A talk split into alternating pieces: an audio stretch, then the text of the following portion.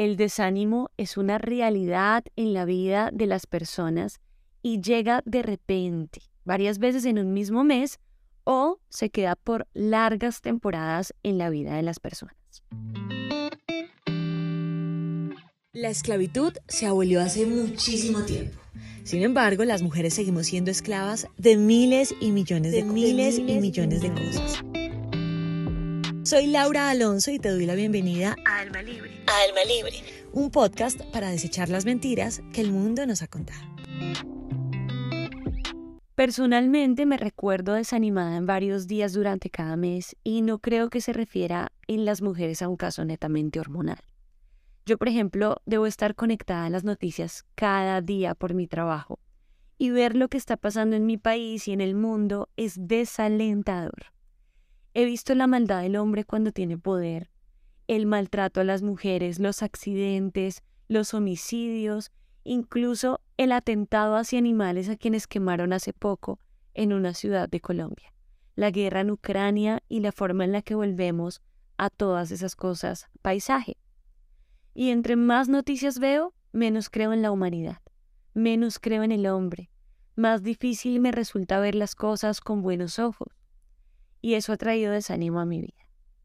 En el día a día el desánimo llega y no sabes la raíz, no sabes de dónde viene, simplemente llega pero el desánimo es el síntoma de una enfermedad que está ocurriendo en nosotros desde hace mucho tiempo. Haz de cuenta que cuando adquieres el virus de la gripa, no empiezas a tener síntomas desde el segundo uno, sino días después. Y yo hago el ejercicio de devolverme a mis bases, a mi roca, a lo que soy, a lo que Dios dice de sí mismo y de la creación, de la maldad del hombre, del mundo y de todo lo que me rodea porque el desánimo es una tormenta que te arrastra y te desestabiliza como si no tuvieras de dónde agarrarte. Eres llevado fácilmente por las olas de esa tormenta. Por eso necesitas una base, algo de donde sostenerte mientras la tormenta pasa.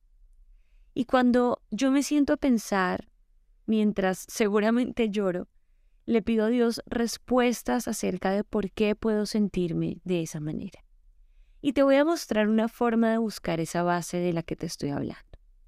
Esa forma es la Biblia, que es la palabra de Dios. Leer la Biblia es igual que correr a Dios a pedirle ayuda para ese momento de desánimo y depresión.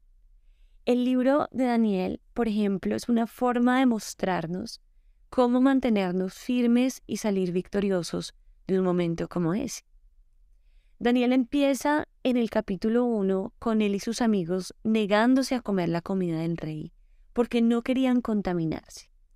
En el capítulo 3, los amigos de Daniel son arrojados al horno de fuego por negarse a adorar la imagen del rey. En el capítulo 6, arrojan al mismo Daniel al foso de los leones. Entonces, ya llegando al capítulo 7, empezamos a ver las profecías que aseguraban que para ese momento el mundo iba a experimentar dificultades mayores en el futuro y una destrucción masiva, además de todas las que ya había experimentado Daniel. Y leemos que a pesar de todo esto, Dios sigue en control absoluto de las cosas, que en su debido tiempo juzgará a los malvados y que sus propósitos se cumplirán a pesar de que eso no sea exactamente lo que estamos viendo. Cuando permanecemos firmes en esa verdad, y leemos cosas como estas en Daniel, recordamos que Dios está a cargo, que no nos ha abandonado a pesar de la maldad en la que vivimos y que Él hará justicia de todas estas cosas. Estaremos seguros en la promesa de que todo estará bien. Al final, toda esa maldad nos acerca la esperanza de que se acerca la segunda venida de Jesús. Y lo que estamos viendo no es nada comparado con todo lo que va a pasar. El punto es que vivir la vida con la mirada puesta en lo que vemos, pero no en lo que no vemos, es la manera más rápida de correr hacia el desánimo. ¿Saben? Como que em, tú estás viendo lo que está pasando en tu vida, estás viendo lo que está pasando alrededor, es una realidad. Y lo difícil de encontrar ánimo en Dios es que a Dios no lo podemos ver físicamente. Eso es lo difícil de contrarrestar la realidad, lo que podemos ver, con lo que no podemos ver. Y nosotros como seres humanos somos muy tangibles, somos muy de, de, de meter el dedo en la llaga a ver si ese de verdad es Jesús. Necesitamos algo tangible. Pero el ser humano es terco al mirar alrededor y ver la creación y no notar que eso es tangible, que el cuerpo mismo es un milagro tangible de la existencia de Dios, que prueba la existencia de Dios. Nuestra vida, nuestras emociones, nuestros pensamientos y nuestra forma de ver el mundo no pueden depender de lo que terrenalmente estamos viendo, sino de la promesa de un Dios que nos cuida en medio de las dificultades, que nos ayuda, que aunque sí pasemos por momentos de escasez, de dolor, de soledad, tenemos una promesa de que hay alguien cercano que nos promete que todo estará bien y que cumple su promesa. Y te quiero contar que no eres el único o la única persona sintiendo desánimo en este momento, ¿vale? La verdad es que las noticias no ayudan mucho a tener una buena salud mental. Y mm, estaba leyendo el otro día que hay una, digamos, noticia que dice que el desánimo está presente en estos tiempos por el clima y porque la luna está yo no sé cómo y ponemos como esa, ese desánimo en esas cosas exteriores, pero no nos damos cuenta que el desánimo realmente nace en nuestro corazón. Y hablamos con nuestras familias y encontramos queja y nuestras abuelas dicen que todo está terrible, que nunca el país había estado así.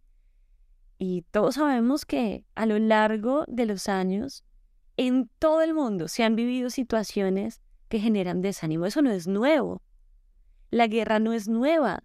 Los homicidios no son nuevos. La maldad del hombre ha permanecido desde que el hombre existe. Eso no es nuevo. Y si hablamos con cualquier persona en un supermercado nos va a decir que la situación es fatal, que todo está mal, que todo el mundo se está yendo, que todo está terrible, pero al final el plan de Dios continúa y siempre estaremos bien. Siempre algo pasa, siempre tenemos la oportunidad de transformar nuestro entorno. Es claro que en el mundo vamos a experimentar muchas aflicciones, es claro que el tema político va a ser un problema siempre en todos los países del mundo, que la corrupción va a seguir existiendo porque la maldad del hombre no se va a acabar hasta que Cristo regrese. Y te quiero dejar cinco formas de combatir el desánimo, la ansiedad, la depresión cuando sientas que no puedes más. ¿Estás listo? La primera, ora orar. ¿Sabes qué? Me ha pasado que me siento tan triste que cuando voy a orar no me salen palabras. No sé si te ha pasado algo así. Mi forma de expresar tristeza generalmente es estar en completo silencio y sé que Dios lo sabe. Mi familia lo sabe. Cuando yo estoy demasiado callada, algo pasa. Porque siempre estoy haciendo el chiste y molestando aquí, haciendo esto y y lo que sea, hablando de algo, preguntando cosas. Pero si tú notas que estoy en completo silencio, es porque estoy triste. De manera que me encierro en mi habitación y trato durante todo el día de hablar con Dios. Empiezo en la mente, Señor, ayúdame. Señor, sácame de aquí. Señor, ayúdame, por favor. Me siento mal. Señor, por favor. Y a veces la oración termina ahí pero estoy preparando el desayuno y vuelvo a decirle te necesito. Y ahí termina.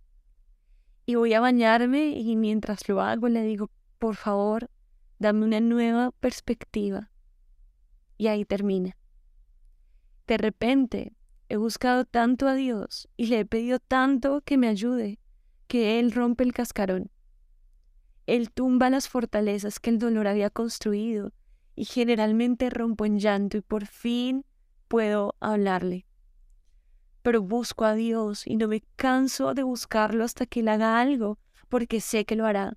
Dios no me va a dejar así, Dios nunca me va a dejar así. Ora, siempre ora, por todo ora, ora. Número dos, lee la Biblia. La gente piensa que leer la Biblia es aburrido. ¿Saben qué es aburrido? que opinen de un libro que nunca han leído en absoluto. La Biblia es un libro con una recopilación de 66 libros más pequeños, producto de hombres de diferentes periodos, orígenes, culturas y personalidades, y completamente inspirada por Dios. La gente quiere conocer a Dios, pero a la hora de la práctica no quiere conocerlo en absoluto.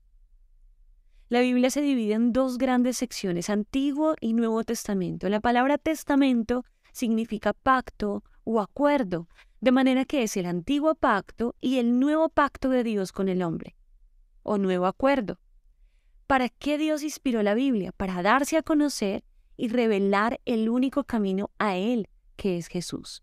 Si quieren que les cuente cómo está organizada la Biblia, que no, no está organizada cronológicamente, y cuáles son las razones para creer que realmente es la palabra de Dios, déjenmelo saber en un comentario en Instagram, arroba Alonso, arroba Laurale Alonso o en YouTube, Laura Alejandra Alonso. Pero les aseguro que no hay mejor forma de conocer a Dios si no es a través de su palabra. Número 3. Habla. Hoy en día es muy castigado que alguien diga que se siente triste, porque enseguida la gente da unos consejos brillantes. No estés triste, le dicen. Y uno como, ah, claro, no lo había pensado. No lo había pensado, ¿verdad? Gracias, gracias por tan sabio consejo. ¿Y saben dónde es más castigado? En las iglesias. Porque te dicen de una vez que no estás siendo lo suficientemente agradecido, que estás mal porque si estuvieras cerca de Dios estarías contento. Y esto tiene todo el sentido. Pero hay algo que se llama empatía. Empatía. Pablo dijo, he aprendido a estar contento en cualquiera que sea mi situación. Sé vivir humildemente y sé tener en abundancia.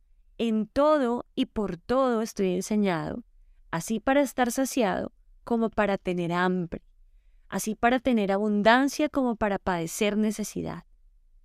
Y termina con esto. Todo lo puedo en Cristo que me fortalece. Y si vas a hablar con alguien después de haber ya hablado con Dios, asegúrate que sea con alguien que te lleve a Cristo. Cuando a mí me escriben personas que se sienten mal por alguna razón y no creen en Dios, particularmente una hace poco, le dije, mira, mi forma de estar bien es Dios. Y le hablé de Dios sin perder oportunidad de que sepa de dónde viene ese gozo. Obviamente le dije, yo también he tenido ansiedad en ocasiones, pero yo respeto a esa persona y le pregunté, ¿dónde está tu soporte? A lo que me responde, en mi trabajo. Y le pregunté, si eso se acaba un día, ¿cómo vas a estar bien? Y me dijo que no sabía. Y empecé a hacerle preguntas porque la gente es diferente, porque las personas tienen derecho a ser respetadas en la construcción cultural que tienen en sus propias vidas. Pero si tienes un tesoro lo compartes y le hablas de Dios. Al final, después de una larga charla, le dije que iba a orar por su vida y anoté su nombre en mi lista de peticiones, porque cumplo mi promesa de orar por las personas. Y esa persona me dijo, Laura, si acaso existe un Dios, tú eres su mejor embajadora. Y déjenme decirles que si algo tiene sentido en la vida para mí, si algo me ha dado mi sentido en la vida, es saber que no importa dónde esté o cómo me sienta, porque esa persona no sabe en qué momento me agarra pidiéndome un consejo, esa persona no sabe si yo realmente estoy bien o mal, pero donde vaya, yo sé que la gente siempre me está viendo. Y si tú como cristiano no eres luz para los demás, no estás viviendo en la plenitud del propósito de Dios para tu vida. Háblale a la gente sobre Dios y pide ayuda cuando lo necesites. Búscate ese círculo de tres, cinco personas que sean tu soporte en un momento difícil, porque lo vas a necesitar. Número cuatro, respira. La respiración es uno de los mecanismos que más curiosidad me genera en el diseño del ser humano. Dios nos ha dado la capacidad de respirar. ¿Eres consciente de lo que eso significa? Tenemos unos pulmones curiosamente ubicados en una parte del cuerpo, que conecta y permite que al inhalar ingrese aire a los pulmones y el oxígeno de ese aire pasa a la sangre, aire que además también tenemos como regalo. Es curioso cómo todo es tan perfecto.